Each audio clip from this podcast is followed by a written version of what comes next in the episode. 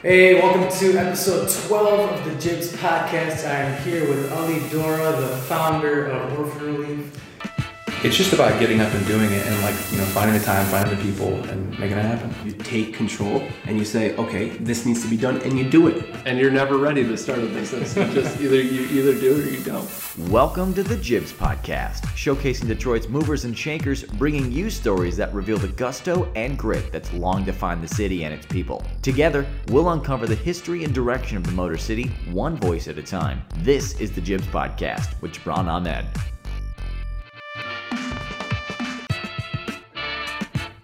Thank you so much for having me, man. I really, I really appreciate it. Uh, uh, no, for those of you who don't know, we actually tried to record this Yeah, uh, like months ago, but Yeah, I mean, like, this podcast journey has been awesome, uh, but I learned a lot of lessons in the beginning yeah. uh, about, like, audio recording and stuff. Well, glad, glad to be back, man. Glad to be. In fact, we're, we're actually in the uh, uh, in a community center, which is awesome. So excited to be here, man. Thank you again. Um, so yeah, my name is Ali Dourra. I am currently the director and founder of Orphan Relief, which is a 501c3 nonprofit based here in Detroit.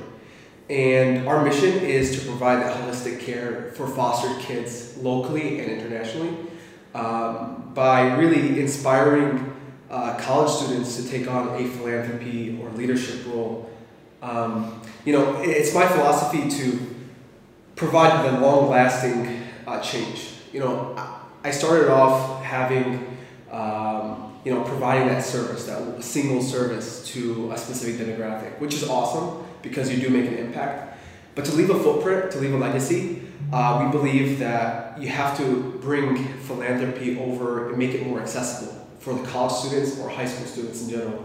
And in doing that, uh, you kind of have that domino effect. You, you inspire leaders, you inspire change, and philanthropy becomes accessible to college students. You know, uh, that's part of what makes Orphan Relief very unique. Uh, we thought that, you know, we, we saw that there was a deficiency in that philanthropy was only accessible for the top 1%, those who are, those who have millions of dollars or six figures, they can contribute and make a difference in society. Uh, I didn't find that to be very reasonable. I wanted to make that difference. I was very hungry for that. And so we tried to bring that down to, uh, to the college level. And so Relief started, and it's been one hell of a journey. I'm so excited for, you know, what's to come. Can you talk about how you started the organization and Yeah. what inspired you? Most definitely. Um, so I started, uh, it, it was me and my cousin who started off Orphan Relief back when we were, I think, sophomores in college. Um, and like I said, we, we saw our role models, whether it was Elon Musk or whether it was uh, Bill Gates, really making a, an impact in this world. And we really wanted to uh, have that same caliber of change. Um, and we didn't see that really on the, on the campus. We, we really didn't.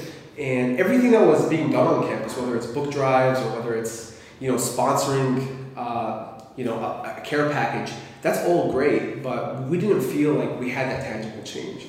Um, and so we uh, we went out one night and we went to a restaurant and we both had this awesome idea to to pitch and we pitched the same idea and that let's create a nonprofit where we bring the tools, the skill sets, the vision uh, to college students and let them be the change. Let them create. Uh, let them create the impact. You know. So why is it that we have to give it off to a huge corporate, you know, uh, business and let them do it? Let, let us do it. Um, so we started off with Orphan Relief in 2012, and our first kind of go-to project was to build. Uh, was called the Build a Well campaign, and it was just to it was this idea of okay, we have a very vulnerable demographic, which is orphans and widows and vulnerable children, ch- kids with HIV, um, and that we wanted to provide uh, you know some form of sanitary care. So we decided to build a water well, a shallow borehole water well in Africa. Um, and we didn't know where to start, really. We had this idea that was very ambitious at the time that we were going to do this. Um, but, you know, it's all fine and dandy on paper, but when you, know, you have to get to work and raise thousands of dollars, it's very difficult. Um, so here we were, sophomores, we, we had, we were both pre-meds, and um, at that time, we didn't know where to start. So we went to Borders, still Borders, Ah, Barnes, Barnes and Noble? Barnes and Noble. and uh, we we got uh, how to start a nonprofit for dummies and listen Yeah. to workshops and TED talks and all this stuff. And uh, we filled out the, the 501c3 paperwork, the F1023 or F whatever Uh, 102. 1023. That's a very daunting uh, form. Um, but yeah, we filled that out. Um, we had our mentors, uh, our advisors with us at all times. We spoke to CPAs and lawyers. And eventually we put a board of directors together, which was all from, all consisted of uh, college students. And we started fundraising. And when we fundraised, we felt like we had enough money. We contacted NGOs across uh, different countries and we found one that we could trust and we built that water well. And from there, it was cascading events, and since 2012, we've built over 10 water wells in Africa. Um, we've also branched out to university chapters, um, where we have one at Oakland University, we have one at University of Michigan, we have one at Wayne State, opening one in Detroit Mercy, opening one in Ann Arbor. Hopefully, more to come. Right. Uh, but but these uh, these chapters work as a hub um, or like a satellite location for orphan relief uh, to provide that kind of care. So uh, Oakland University is currently working on sponsoring the education of 23 orphans in Ghana. Excuse me, which is a fantastic project. I, I absolutely love the idea of uh, giving them those essentials, you know, to kickstart their careers. Um, Wayne State is actually starting a, uh, a mentorship program here in Detroit, which is incredible. Uh, that is the one that I'm most excited about because I see Orphan Relief in 10 years or 5 years working completely locally and limiting its work from international work. Not like not to say that there's anything wrong with international work, but we'd like to see that change here in Detroit. Uh, so there's that mentorship program that's taking place in, uh, by Wayne State, um, and uh, University of Michigan Dearborn is also creating a scholarship uh, to, to attach to the uh, mentoring program. So they have they're raising about six thousand dollars for any qualified foster child or a, or orphan uh, child applying to a higher education. Uh, so we're trying our best to limit the variables uh, for them to really succeed in this life. Um, and I'm really, really excited to be part of it. Um, as time goes on and as more uh, people join the team, we're capable of doing a lot more. So as I mentioned, uh, we, you know, we're starting off the food crate, for example, the Odyssey mentoring uh, as another component, and I'm just so excited to see it all come together. You know, Uh, so you, I mean, you've been around for like six years now, right? yeah. So I mean, that's that's really impressive for a nonprofit, or small nonprofit, uh, and you guys have grown. So what kind of challenges have you faced, like premier challenges that you can think of, and obstacles that you faced from starting it up until now? So we faced a lot of criticism. We faced a lot of challenges uh, growing from 2012, really, and a lot of it has to do with personal development. Um, as a leader, you change. As a leader, you you learn. Um, and there was a lot of times where I felt like uh, orphan relief uh, was was going to be very difficult to make it. Uh, seeing that in order to have a successful nonprofit, uh, you not only have to have a drive, personal drive is one, it's very a critical component. You need a leader who is incredibly passionate about the work that you're doing, but you need a team that shares that kind of uh, mentality. And sometimes, uh, I mean, as you know, in the nonprofit sector, you don't have, uh, we don't have financial, you know, we don't have a financial like bank that we just pay people, uh, pay our volunteers. So that's a very difficult thing for us. Um, you can be so you're so passionate but because you're working with students. It's very difficult to incentivize it. You know, you can tell them this is a great work that you're doing. You know, uh, this nonprofit field is, is admirable. It's going to pay off eventually, but um, it's it's very difficult. So uh, to survive, I think you need a very strong team. That's number one. You have to have strong drive as a leader.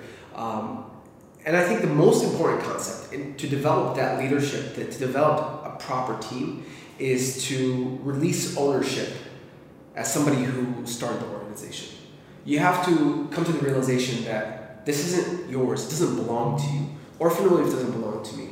It belongs to everybody that is part of Orphan Relief. And I think with that, you provide ownership to them, to our volunteers, to our board members, to our committee members. Then they feel a responsibility to take up to the next level, to do it better than you. And when they can do it better than you, that's when you can sit back as somebody who started the organization, started this entire initiative, to sit back and say, you know, I, I, did, I, I left a legacy. And this is, this is what makes me happy. Not to see that there's a direct effect. you know, I actually had a meeting with Wayne State, the Wayne State board, not too long ago, and one of the topics were, you know, I, I opened up the meeting saying, "What is our number one priority?" And everyone was like, "We're we're here for the orphans." I'm like, "That's great, that's awesome," but to be honest with you, my priority is you guys. Mm. It's the team. You know, it's fantastic what you're doing for the kids. That's awesome. I'm not I'm not negating that, but what's important is the team. I want to build good team chemistry. I want to have a proper team with good values and principles. If you could carry yourself with orphan relief demeanor and ethics and have a, not that core principle, that ethos, nothing can take you down. Orphan relief will be indestructible. I don't care what happens. If we lose funding, we lose funding. If a project doesn't go well, it doesn't go well, that's fine.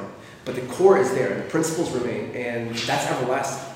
So for me, it's the, the, the main priority is the team and providing that ownership for the team and telling them, you know, at the end of the day, this is not me saying it for the sake of saying it. I genuinely work for Orphan. I work for my team. It's not the other way around. Mm-hmm. And I don't want anybody to mistake in that, especially my team. I tell them every time, I'm here for you guys. You tell me what to do.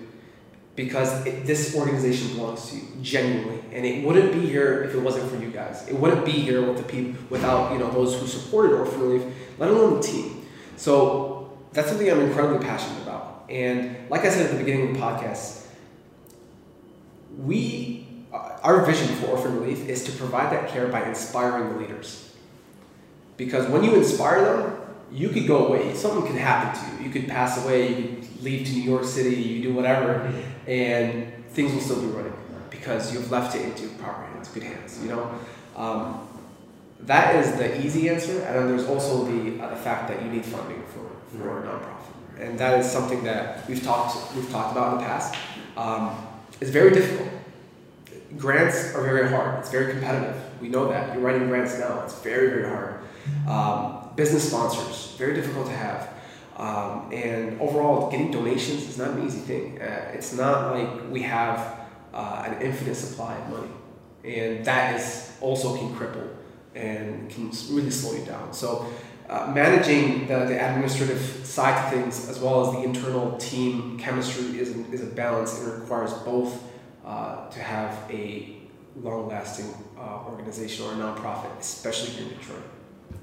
What I mean, you mentioned you know giving that ownership to your team. Uh, as a leader, how have you grown, and how did you learn to come to that point that you have to give your Yeah. So um, at first, uh, it's it's you know, I believe it. I believe being a leader is not something you're born with. I think that's something that you have the. I think you, have the traits of developing um, and I think with enough training and enough experience, uh, you, you become the leader that you uh, hope to see. You know, hope to be, hope to be, hope to become. Um, I think that starts with you know the hardships that come along with it. You know, when there's internal conflicts, when there's external conflicts, and you have to make a decision. You know, you have to make an executive decision that's best for that's best for the organization's longevity, and that's a very difficult thing to do because you know you're going to upset people. Mm-hmm. And I've learned that you know, in doing these decisions over the course of time and leading an organization and really trying to make an impact, I've learned that people flourish when they have that responsibility. Nobody wants to make that call. When there is a call that needs to be made, and that they're knowing that there's going to be some backlash to it, nobody wants to make it. Hmm. And people will be reserved. And as soon as you tell them, hey, no, look, you are in charge, even though they don't think they're in charge, but listen, you are in charge. What do you think? You give them that call, and then you start to see things that usually what you would not see. You would start to see that creativity, that initiatives that start taking place, you know, and they start coming up with awesome ideas that you've honestly, as an individual that's been in the field for quite some time, you haven't seen. It brings new light, and in doing that over the course of time, you start to build a habit, and that in your team start to take net, take initiative, and um, you start to see things being shifted in a different direction, which is awesome. You don't want to stay on the same kind of mentality moving forward over the course of years. Your project is supposed to change colors. It's supposed to maneuver depending on how obstacles come your way. Um, the only way that can take place is if new leadership takes, takes over, and uh, these people are genuinely invested. And the only way they are genuinely invested is if they feel like they're in control, and they are in control. You know, uh, it's not giving them the pseudo thought of being in control. No, you have full say. You, this is your baby, and treat it as such.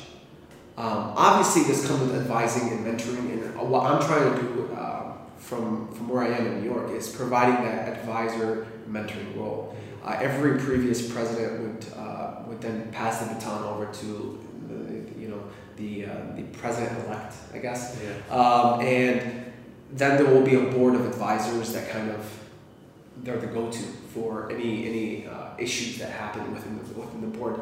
But nonetheless, the job remains the same. You are in charge, and you have to make the call ultimately. I tell them, look, this is what I would do, but this is your organization. What do you think is best? And when you when you pass that over, honestly, I can't even explain it in words. I'm trying my best to, to find the right words to say, but it's really genuinely, it's like a spark. Just you start to see it, mm-hmm. and they start killing the game, and you just get. I'm so I'm so proud of my team. I'm so happy to see where they are. Obviously, there's a lot of room for improvement. Not to say that everything's perfect, mm-hmm. but the tools are there. The skill set. I remember I was having a, a performance review with one of the presidents, and I, I was telling her that, hey, look, I would not switch you out for anybody. Anybody. Despite the fact that, you know, sometimes there's internal conflicts and external conflicts, you have the passion, the drive, the, the constant assessment and troubleshooting of, of issues, trying to work out uh, and become that better leader. For me, and this is also for me in my personal life, Jabron, process over product. Process over product. I don't care about, uh, you know, you putting out a product, the process of it. How are you becoming that leader? How are you making that difference? How are you growing internally? If I could see that, if I could see that change and see that growth, to me that's sufficient. And that's sufficient for the organization as well. So, I mean, I mean, a, a nonprofit running a nonprofit is no easy task. Uh, legally, it's a crazy structure. and Tell me you about have to- You have to ask people for money, which always Yeah. sucks. Uh, so, what kind of advice would you have for people, either watching or listening, uh, that if they wanted to start a nonprofit, what kind of advice would you give them? Okay. I've seen so many nonprofits come and go.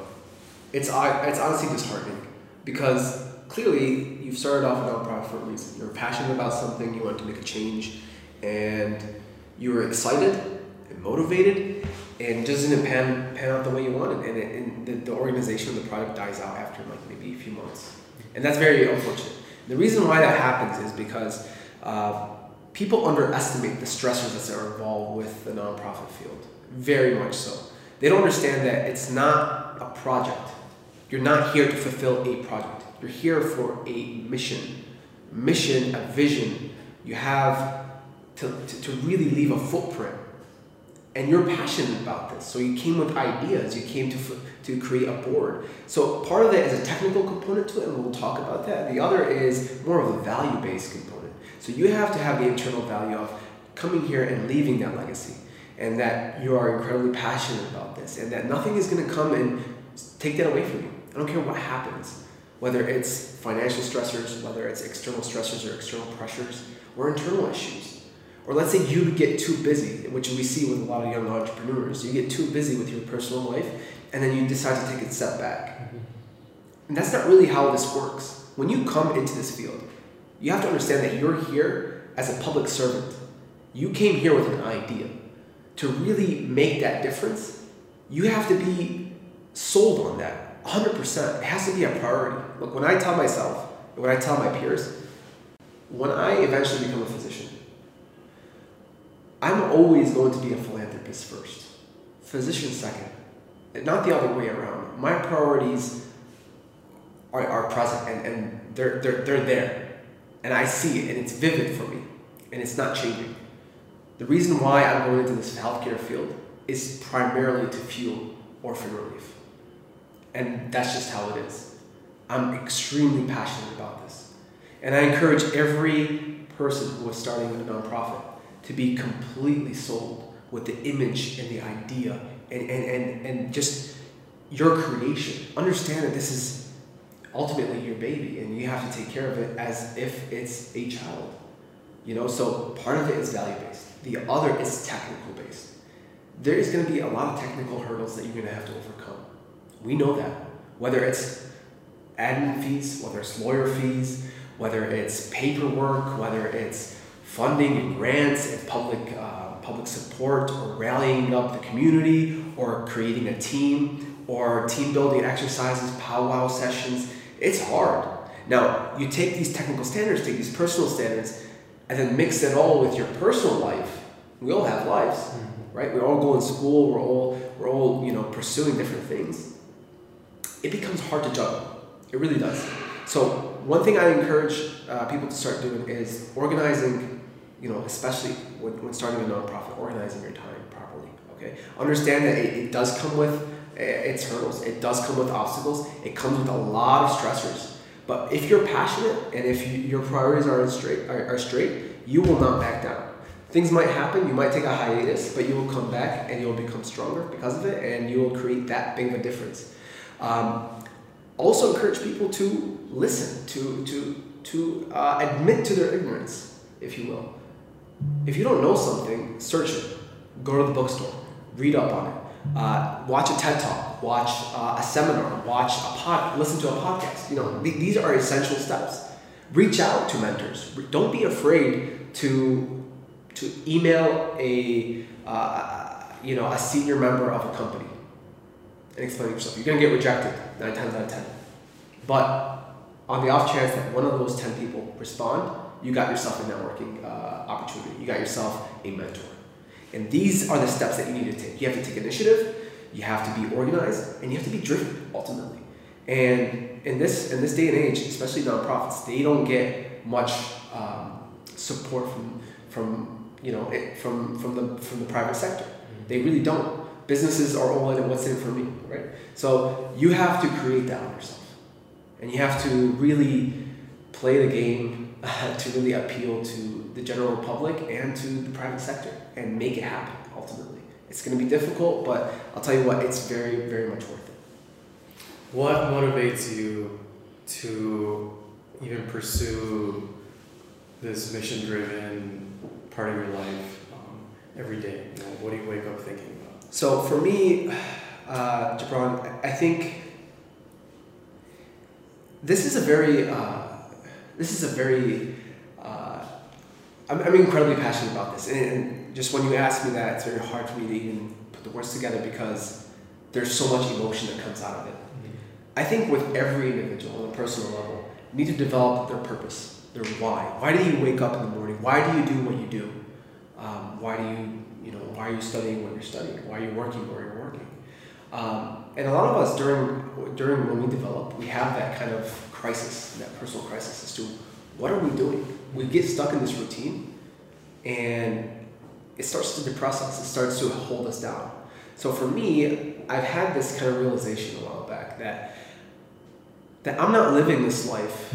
And I know this sounds really like, you know, uh, it sounds too like abstract, but I genuinely came to the realization that I'm, I'm not living this life necessarily for, for me. That I'm here for a reason. I remember, um, you know, getting a report from UNICEF about a Syrian um, refugee, and uh, she had a kid that was orphaned, and she was clenching the kid and I'll never forget it. Reading the report and looking at her face. Now the kid was very, uh, was very confused and dazed. You know, obviously coming from a war-struck region, didn't know what's going on. You could see that he was distraught, but it wasn't much. But the woman in that picture, the mother, you could see the pain. You could see the hurt. She had a tear falling, and I swear to you, every time I have a hard time getting up in the morning, doing what I'm doing with Orphan Relief or doing what I'm doing in, in school, I honestly remember that picture. I remember that story. And for me, that fuels me. So having a personal reason, a personal why. And I have this personal uh, philosophy that we are all here for a reason. That's why we're living. That's why we're breathing. That's why we're having this conversation today. And if it wasn't for our reason, we have a legacy to fulfill. And until we fulfill that legacy, you have a job to do. This is, and, and you have to sculpt that person. You know, I am not qualified to do what I want to do yet. And until I take on that personal responsibility, until I am capable of saying, hey, look, I have certain deficiencies, but I'm willing to acknowledge them and I'm willing to work on them, craft that person, mm-hmm. craft the ideal person that is one day, hopefully, going to create that difference that you believe, that purpose, that drive, that why. Uh, it's not what. It's not what am I going to do. It's why, and it's that's the reason why you should get up in the morning. For me, uh, it stems from a lot of personal experiences. For me personally, Orphan Relief, I am very much invested in, uh, primarily because of you know the experiences that I saw overseas, the primarily the, the, the reports that I see, um, and I just came to that realization that this is what I'm here for, and every day that goes on, I hope to be, uh, hope to grow, hope to perfect myself. I think, like I said, it's the journey, it's the process of that growth that matters to me, not the product. So hopefully, in that journey, I'm capable to become that person to really fulfill that original mission that I came up with. Right, right. Completely agree with you. Uh, what is Orphan Relief working on right now? What are you excited about in the future? Um, are you doing anything cool? Maybe some things are secret. so this is the juice. this is the juice. Um, yeah, Orphan Relief um, is a lot of what Orphan Relief does as a board uh, stays kind of low key, uh, only because um, the original board of directors are in graduate school, so it's very difficult for us to come out and really make that public statement that this is what we're going to do. Um, we had, you know, one of my, I usually overpromise, so I've learned to take a step back and just keep things uh, low key while you know our university chapters take a, more active role. But Orphan Relief right now um, is setting up a about like a five year plan to see going going forward. We hope to see the mentoring program program develop into a unique space. Hopefully, we could have a place where we could uh, start taking on this mentoring program. Mm-hmm. Um, excuse me, and taking foster kids here in Detroit. Coffee man. uh, taking the, the, the, mentoring program into a unique space where we could grow and thrive. The mentoring program, I'm not sure if I described it to you, but it's a it's a, the seven dimensions of wellness is pegged on the seven dimensions of wellness, which is mental, spiritual, physical, environmental, occupational. Um, so it's not just uh, tutoring. It's not just uh, you know uh, inspiring or motivating. It's incorporating everything. So and giving them the elite care brother. So like, uh, I believe that this demographic, these foster kids or these uh, underprivileged kids, deserve the best, hundred percent. So why not partner up with the University of Michigan Ann Arbor Medical School and giving them tours, access to the building, access to the facility, inspiring them to see, hey, you could be this, or to law school, or to entrepreneur, you know, to to, uh, to become entrepreneurs one day. You know, th- this is very vital for the growth of these kids. So that's one occupational uh, wellness, uh, physical wellness. You know, having trainers and physical therapists and um, personal trainers give them to come to the mentoring program and, and show them uh, proper exercises and routines mm-hmm. for them to optimize their health, along with dietitians, along with those uh, uh, you know recipes and and ingredients that we'll provide through the food crate, which is another aspect of orphan relief, where we provide them with free organic produce and and, meats and whatever it is that they need to really optimize their component of health. Um, yoga, for example, yeah. teaching them how to be more mindful uh, in the present moment, to deal with some of the trauma that they have uh, dealt with in their past, and to be uh, more present.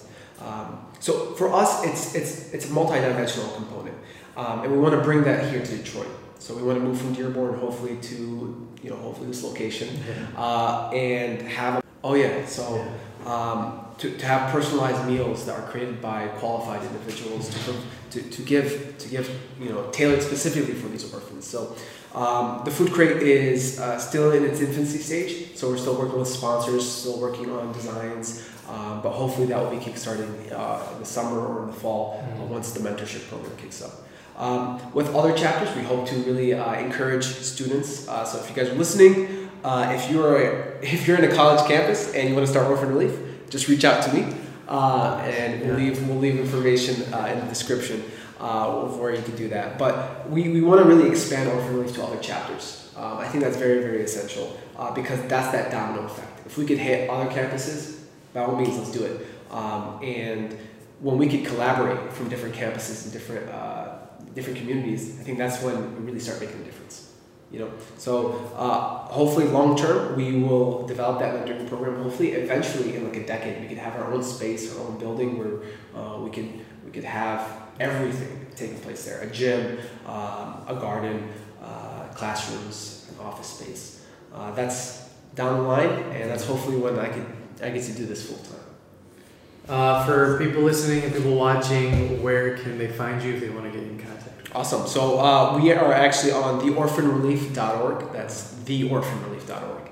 Um, and if you want to reach out to me, uh, my email is director at theorphanrelief.com or .org. Yes. director at theorphanrelief.org. Uh, please reach out. Um, we would love to we would love to actually expand and if you have any questions about what we do, we'd love to answer those. Cool. Well, Ali, thank you for being on the show. Um, and until next time, guys, stay tuned.